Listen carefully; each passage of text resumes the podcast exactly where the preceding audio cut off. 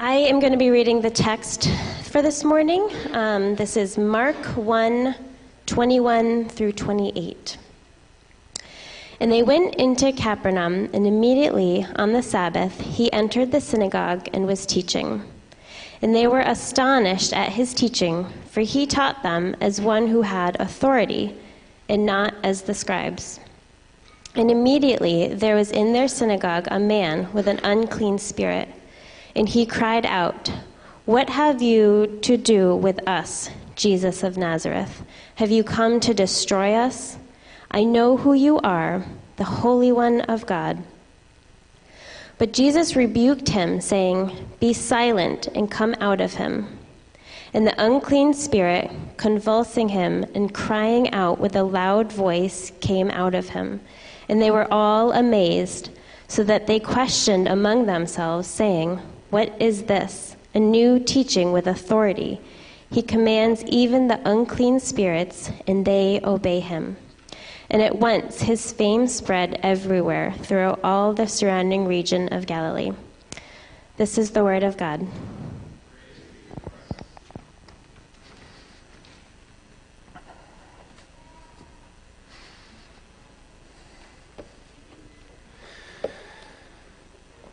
So it's only recently that humans have started thinking we know as much as we think we know culturally and scientifically about our world. And in, in no way am I saying that that's unimportant, our scientific achievements and our understanding. I am saying that for literally thousands of years, most humans, most religions across the world have assumed that there's more to the world than we can see, more than we can sense or sense strongly, more than we understand. And during Jesus' ministry, he regularly interacted with evil spirits. We're doing a series on the questions asked of Jesus. And I've been saying the questions people asked him, but here we have two questions asked of him by an evil spirit. So this is under the heading of Jesus' enemies, those that were not for him. And we have people in our lives that are not for us. These are ones that he couldn't see. Evil spirits. I was actually wondering about that. Could he see them? In the texts, he knows their voices, he knows that they're evil spirits, he knows their names. I wonder if he could see them. In light of the hypostatic union and the kenosis, what happened to his eyes? Could he see them or not? We don't know. We do know there's more to existence according to the scriptures and especially according to Jesus than we can see or fully understand. And one of the things I want to get at really quickly in this sermon is throughout the scriptures, there's this encouragement. And it's an encouragement and it's, it's a command in the sense that it's an encouragement, not in the sense that it's a, a list of sin, but it's so consistent from Genesis to Revelation, and it's fear not. And it's a loving invitation to a relationship with God that heals us of our fear and I was looking through the scriptures for the, the times that God or an angel or uh, one of the leaders of the Old Testament church or the New Testament church say, Fear not. And it's never in conjunction with one of these stories of an evil spirit. So there are many stories like this. Like I love to tell people to read the book of Mark. People considering the gospel of Jesus, people want to be more familiar with the, the Bible and they're kind of thinking about it or they're early in their faith. I'll often recommend Mark. Well, there it is in chapter 1. These unclean spirits demons. And Jesus speaks to them and he has full power over them, and we'll get to that. But when we read that, does it make us more afraid? And for followers of Jesus, every interaction with an unclean or an evil spirit ought to lead us to quick remembrance of or learning of the power of God and how that power compares to our power and the power within the world. So, in the scripture, there are about, about, about 145 times that God says, directly or indirectly, fear not. I recently heard Rick Warren say 365 times. I couldn't find all those references, and I sort of thought if it's going to be 365, shouldn't it be 365 and a quarter? Right? But I read 145 references, and um, all of them are about other things. And the reason is the power of God is so transcendently larger than any other power that our fears are more often in relation to the challenge of obedience in a broken world, or in our worship, or in our specific role. Oftentimes, people were nervous about their specific role in the kingdom and they were afraid. Christians often make a mistake with respect to thinking about evil spirits and specifically spiritual warfare, and they make one of two mistakes. And our hope is to live somewhere in the tension that Scripture creates for us in how much do we attend to these things. One mistake is it's everything. Spiritual warfare is behind everything sickness, death, famine, war. I think spiritual warfare affects all those things, but it isn't all of them. Now, the other mistake, and this is a little closer to our tradition, Presbyterian and Reformed, is to say it has no, it no longer has any, it doesn't matter. Spiritual warfare isn't part of the Christian life. And our maturity as followers of Jesus is to grow into uh, assessing this the way that Jesus and the writers of the New Testament do. It's actually not mentioned in the Old Testament except very, very indirectly. And I want to point something else out because, oddly, I'm pretty darn close to an expert on how Christianity overlaps with horror movies. And we need to talk about this because some of us love horror movies, and they can increase our fear in a way that is profoundly unbiblical. And how many of you like horror movies? And some of you are embarrassed, so you can just, just kind of do this. So there are seasons in my life where a horror movie is the only thing that can actually distract me from what else is going on, and I, and I love them. And I think I've told you guys this before. Do you guys know what I do when I'm scared? I snap.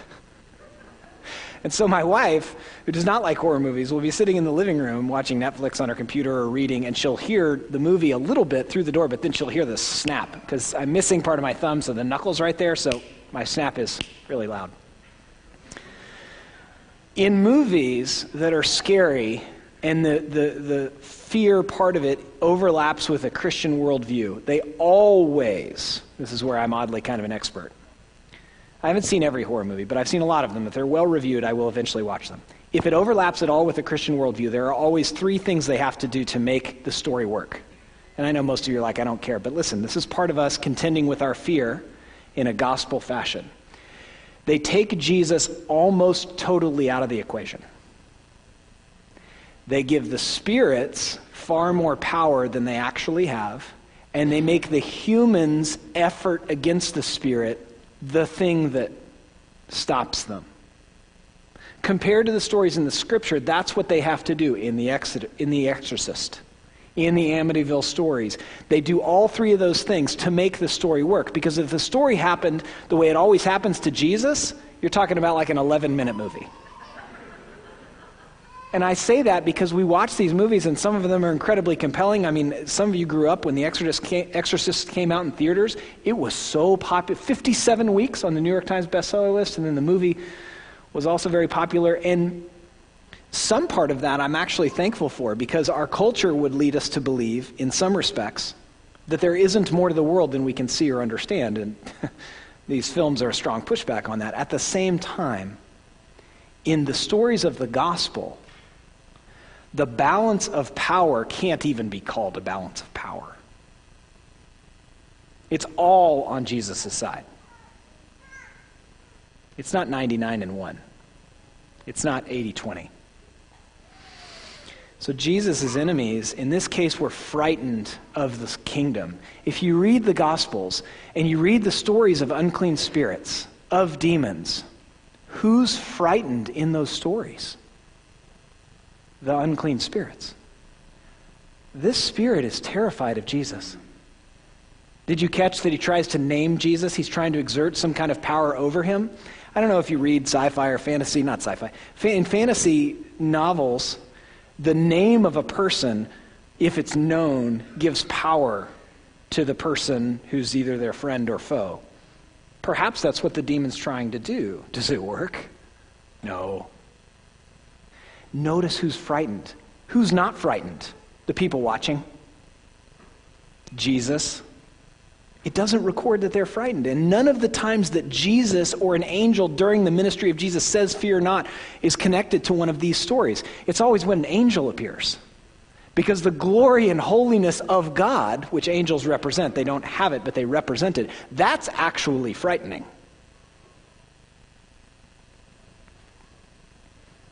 So it's actually Jesus' enemies who are frightened, which reminds us that in Christ we have nothing to fear.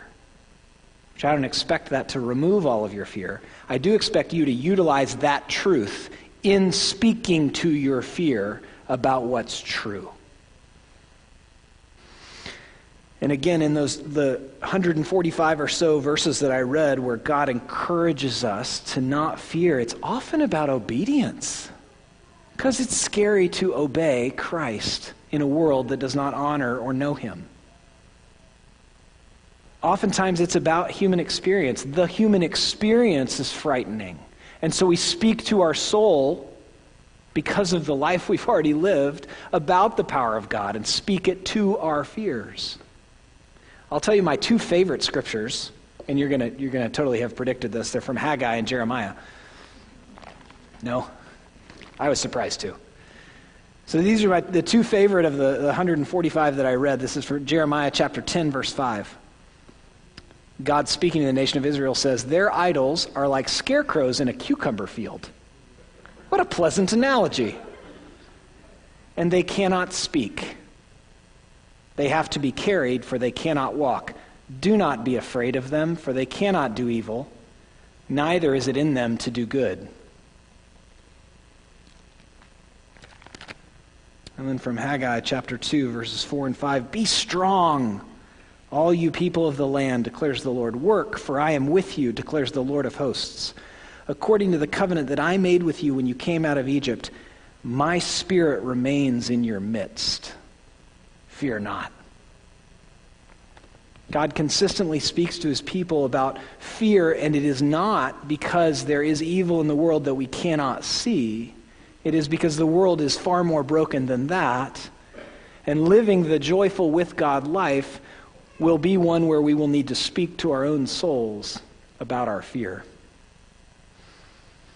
See, what happens is, as Jesus begins to do his earthly ministry, the power of it was invading the spiritual realm. That's why the evil spirits are afraid.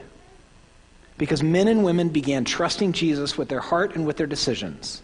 And what you receive when you do that, or what they were receiving when they did that, was the righteousness of the kingdom, the joy of the kingdom, and the peace. And the power of that was something that was affecting these evil spirits and scaring them because they had no power in its face. I want to point something out that I hope that you know already. Jesus has no opponent. You know the difference between an adversary and an opponent? An adversary is attempting to thwart the work of someone else. An opponent is one that is on their level. The word Satan in the Old Testament is adversary. Satan does long to steal, kill, and destroy, and yet he's finite.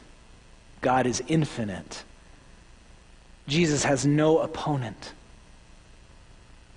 And if he is in you, then you receive the full protection of him. Jesus' enemies are frightened of the kingdom because of its purity. I don't know if you've read the Screwtape Letters. I find it actually to be the most profound book on spiritual warfare for those living in places where there are a lot of Christians. I've read a, a few stories, um, missionaries especially, in countries where it's less than 1% of the population are Christians, and, and their experience of warfare is, is typically more direct and profound than others, and yet the power is the same. It is the full power of God, and if you'd like me to share some of those stories with you another time, I will. In the Screwtape letters, the only problem with it, by the way, is that the demons are English, um, and so they're a little more polite, perhaps, I think, than demons are. But in the Screwtape letters, what, they, what the demons talk about is the affections of people, and if you work at what they love, you can distract them from the gospel, and then even if they are a Christian, attempt to, to pull away their joy in Christ by distracting their affections. This teaches us what frightens the demons about what God is doing in our life in this very moment. Are you tracking with me?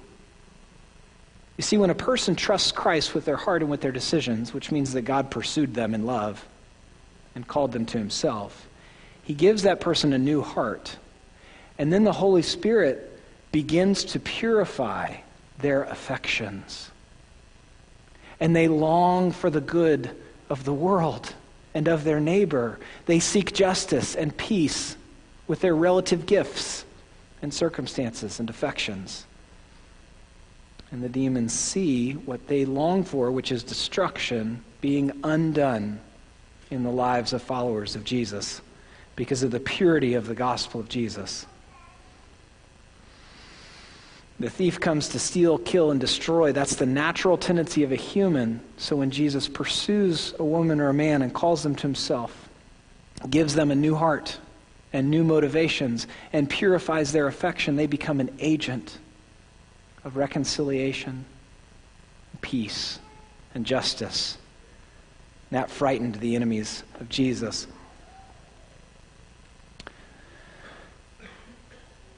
In light of Mark 1 and Mark 5, and especially the Lord's Prayer, we do need to take a moment and notice that it is important to learn to pray against evil. One of the problems with the way that we interact with the Lord's Prayer, and I, I, go back and forth on this literally every week as a pastor, it's so memorized, we sometimes miss the power of it and the teaching of it. I've said this before, but for thine is the kingdom and the glory and the power is a beautiful and a God honoring prayer, and it's not how Jesus closed the Lord's Prayer, either the two times he taught it. He closed it with this Protect us from the evil we can see, temptation, and the evil we cannot see. And I'm thankful there are a lot of people here that guide us in that. It is important that we pray in our own time alone against evil it's important that we ask for help. I'll tell you the three of the people that I have been really thankful for since I've been here, praying when, when there's some sense of evil, are Dave Simpson and Beth Roplad and Carrie Reeves. And I tell you that because there are a lot of people in this church that are comfortable hearing our stories and praying with us. And that's an important thing that we do. I've been thankful for all of others of you that I've prayed with. But with respect to warfare, those people have taught me prayed with me about it, and I say it as a reminder. That's part of the importance of spiritual community. Though all the power in the story is on Jesus' side, we are still in the presence of evil. The world is still cursed. And one of the things that we do is pray against that. Parents, it's important that you begin teaching your children. You do not want to scare them, and yet you need to teach them the Lord's Prayer. And how did Jesus say to pray the Lord's Prayer? He didn't say pray these words. He said, pray this way, which doesn't mean don't pray the words, but it means also pray this way. I'll tell you how I pray with my children. We've been expanding it a little bit last night, and my 10 year old said, Let's not do the expanded. She said, Let's do the, the regular prayer. That's God, make our house like your kingdom. Give us everything we need. Forgive us for not showing love to you. Help us to forgive others when they don't show love to us. And protect us. Parents, it's essential that we both pray with and for our children in this way and that we teach them to pray this way because the scripture teaches, and Jesus interacted easily with things outside of our understanding. That's why it's at the end of the Lord's Prayer deliver us from evil. There are other ways to pray against the evil that we cannot see, Ephesians 6. But the Lord's Prayer, Jesus taught it twice on purpose and we utilize it to enjoy our joy in the face of evil. We utilize the Lord's Prayer to receive the peace that we have purchased by Christ through the gift of prayer. Jesus' enemies were frightened of the kingdom due to its purity and their power. If you read these stories, there's no, I already said it, I'm going to say it again, there's no balance of power. There's no fight. There's only fear coming from the evil spirits because Jesus is God. And no evil spirit has permission to move, speak, interact with the world except that God allows it. Which then leads us to a question How long, O Lord, until you come back down and heal the world and remove us from the presence of all of them. Well, now you're praying like a psalmist and you're praying like Jesus. The strongest part of the Lord's Prayer is, Your kingdom come, your will be done, which is a command, like Jesus, go ahead and come back down. Not this moment? Okay, we'll make our kingdoms as much like yours as possible in the meantime. But where is the power? As startling as the information might be as you read through the Gospels that there is evil in the world that we cannot see, the stories reflect the character and the power and the person of Christ. That's actually their purpose. The reason they're recorded in the scriptures is they happened. People witnessed in church a man convulse as an evil spirit left him. The reason it's there is so that we might know fully who Jesus is his character and power and the offer of a kingdom life to us. I find it remarkable that Jesus is patient and kind even with evil spirits. I don't know if you find that remarkable. What I find more remarkable the, is the promise of God that He has us, that those of us that have given Him our allegiance and our affections because He called us to Himself, that love will never leave or forsake us. That's the power in all of these stories that these stories give us a more broad imagination towards.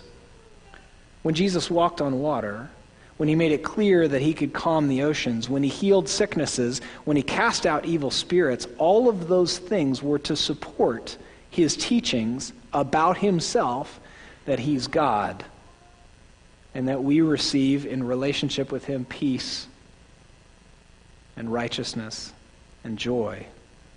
And this promise from Romans chapter 8 is yours and mine because of the Holy Spirit's pursuit of us, and because of the work of Christ, and because the love of God will never fail. For I am sure that neither death nor life, I'm in Romans chapter 8, verse 38 and 39. For I am sure that neither death nor life, nor angels, nor rulers, nor things present, nor things to come, nor powers, nor height, nor depth, nor anything else in all creation will be able to separate us from the love of God in Christ Jesus our Lord. There is evil in the world, and you are protected by a love that is unstoppable and unstoppably good. And nothing can ever separate you from that love.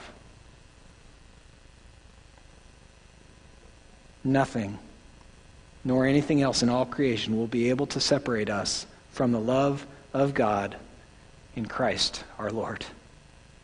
That's good news. Would you pray with me?